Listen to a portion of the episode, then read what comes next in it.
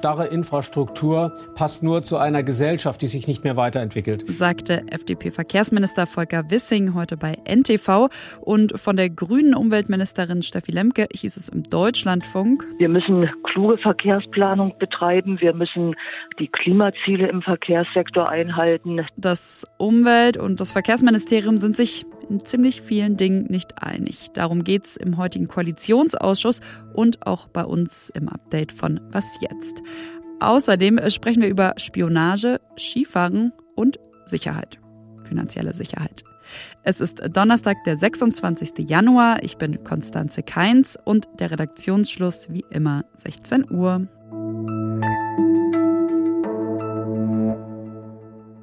FDP will mehr und bessere Autobahnen. Die Grünen sagen, nee, gibt doch eh schon eine riesige Lücke beim Klimaschutz. Besser wäre es, zum Beispiel jetzt bei der Bahn mal Schienen auszubauen.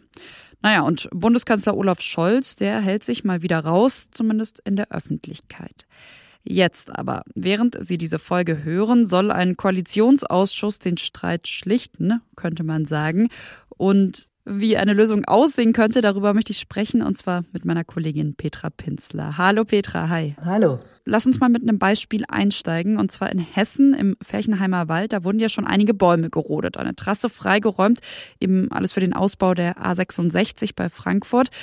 Die Grünen sind ziemlich entsetzt, die FDP aber sagt, ja, wir brauchen halt schnellere Autobahnen. Wo sind denn weitere große Streitpunkte, wenn wir uns eben die Verkehrs- und Umweltpolitik mal anschauen der Ampel? Ich glaube, man kann schon fast fragen, wo sind denn keine Streitpunkte? Die FDP will schon fast reflexartig all das, was die Grünen nicht wollen. Sie wollen die Atomkraft verlängern, sie wollen Fracking, sie wollen den Verbrennungsmotor und das dann am besten noch mit, mit Biosprit, also mit Sprit, der aus, beispielsweise aus Raps produziert wird. Die Grünen sagen, wir wollen eigentlich weg vom Verbrenner und zwar möglichst schnell, weil wir anders, wie gesagt, die Klimakrise im Verkehrsbereich überhaupt nicht bekämpfen können. Wir wollen den öffentlichen Nahverkehr massiv stärken. Also wenn der eine von den beiden was sagt, dann kann man fast sicher sein, dass der andere das Gegenteil sagt.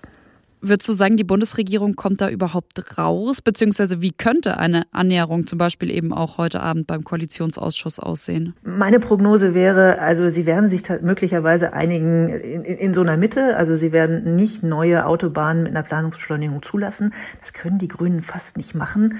Sie werden aber eine Planungsbeschleunigung zulassen überall da, wo es um, um Renovierung von Straßen und von Autobahnen geht.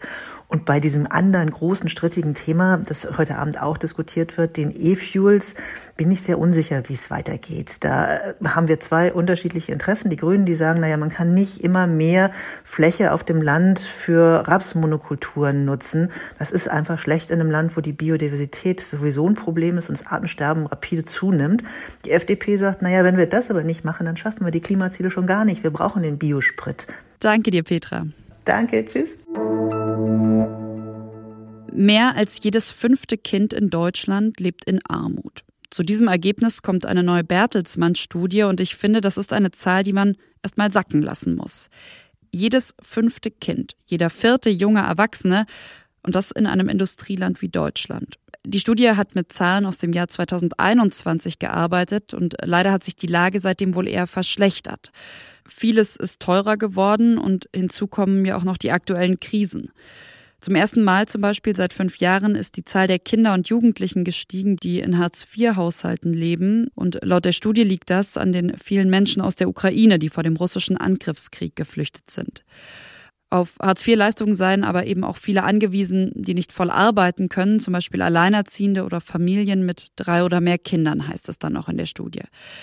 Die Autorinnen und Autoren der Studie fordern deshalb gezielte Hilfe. Ja, und genau mit der berüstet sich ja eigentlich die Ampel. Doch bis jetzt ist wenig passiert, aber zumindest eine Idee gibt's, die Kindergrundsicherung. In der aktuellen Zeit hat Collier Ruccio aus dem Wirtschaftsressort zum Status quo dieses Projekts mal recherchiert. Er kann also auch ganz gut erklären, wie die Kindergrundsicherung eigentlich funktioniert. Es gibt einen Betrag, den man bekommt, den bekommen alle Eltern. Das ist im Grunde genommen so wie das Kindergeld heute. Der heißt dann aber äh, Garantiebetrag. Das ist die eine Hälfte praktisch der Kindergrundsicherung. Und die zweite Hälfte ist ein weiterer Betrag, ein Geldbetrag, der nennt sich Zusatzbetrag. Den bekommen Familien, die über wenig Einkommen verfügen. Der wird dann so ein bisschen gestaffelt, auch noch nach Alter der Kinder. Das Problem ist allerdings, wir wissen nicht genau bisher, das ist noch nicht festgelegt, wie hoch wird dieser Betrag sein und bis zu welchem Einkommen wird man den kriegen. Das ist noch offen.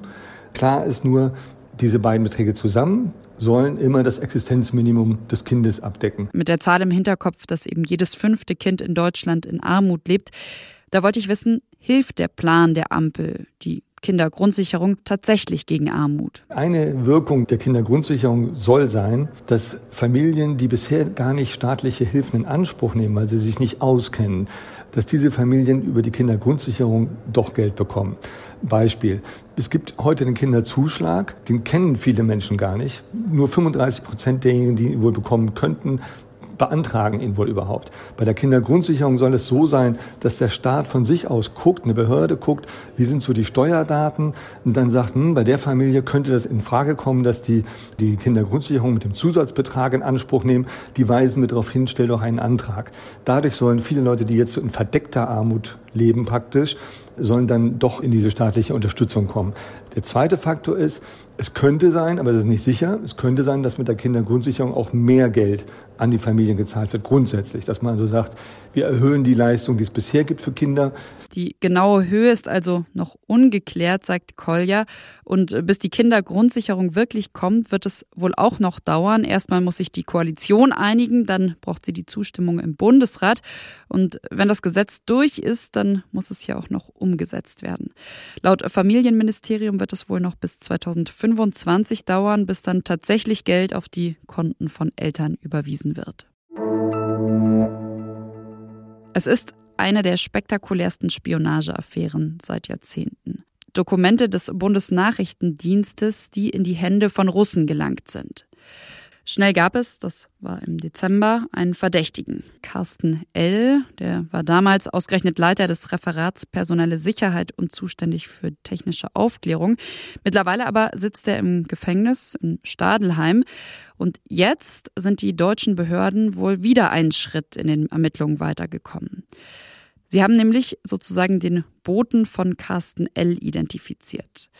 Am Wochenende habe man einen weiteren Verdächtigen festgenommen, hat der Generalbundesanwalt heute in Karlsruhe mitgeteilt. Und dieser Mann, den man da festgenommen hat, Arthur E., wird verdächtigt, geheime Informationen nach Russland gebracht zu haben. Und zwar genau die Infos, die Carsten L., also der BND-Mitarbeiter, ausspioniert haben soll. Außerdem klärt diese neue Festnahme wohl auch eine der großen Fragen in der Spionageaffäre, nämlich das Motiv von Carsten L. Mittlerweile scheint klar, es ging um Geld. Möglicherweise hat Arthur E., nämlich Carsten L., überzeugt, die geheimen Infos zu liefern und dafür sollen beide von den Russen viel Geld bekommen haben. Was noch? Michaela Schiffle. Das könnte am Ende nochmal knapp werden. 83. Skiweltcup am italienischen Kronplatz. Übertragen gestern auch in der Sportschau. Das steht für den lang ersehnten 83. Weltcup-Erfolg der Amerikanerin. Damit wäre sie die alleinige Weltrekordhalterin. Denn noch Jetzt hält sie ihn zusammen ist sie es, mit Weltrekordhalterin. Aber die US-Amerikanerin Michaela Schifrin hat gestern nicht nur diesen Rekord gebrochen, sondern auch ein Sporttabuthema als Profisportlerin öffentlich über Menstruationsbeschwerden zu sprechen. In einem Interview mit dem ORF hat sie gesagt, nach gestern war ich ziemlich müde. Ich habe nicht den besten Moment in meinem monatlichen Zyklus. Naja, nur leider in der Synchronübersetzung des Senders dann das hier.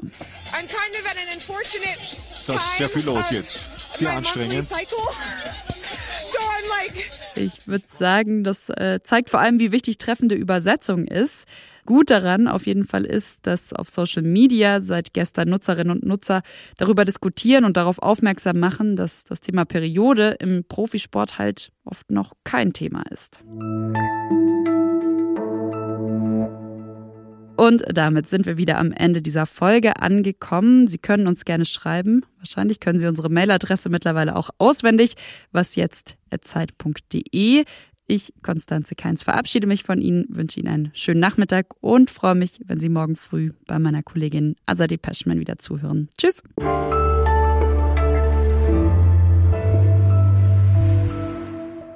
Außerdem sprechen wir über Spionage.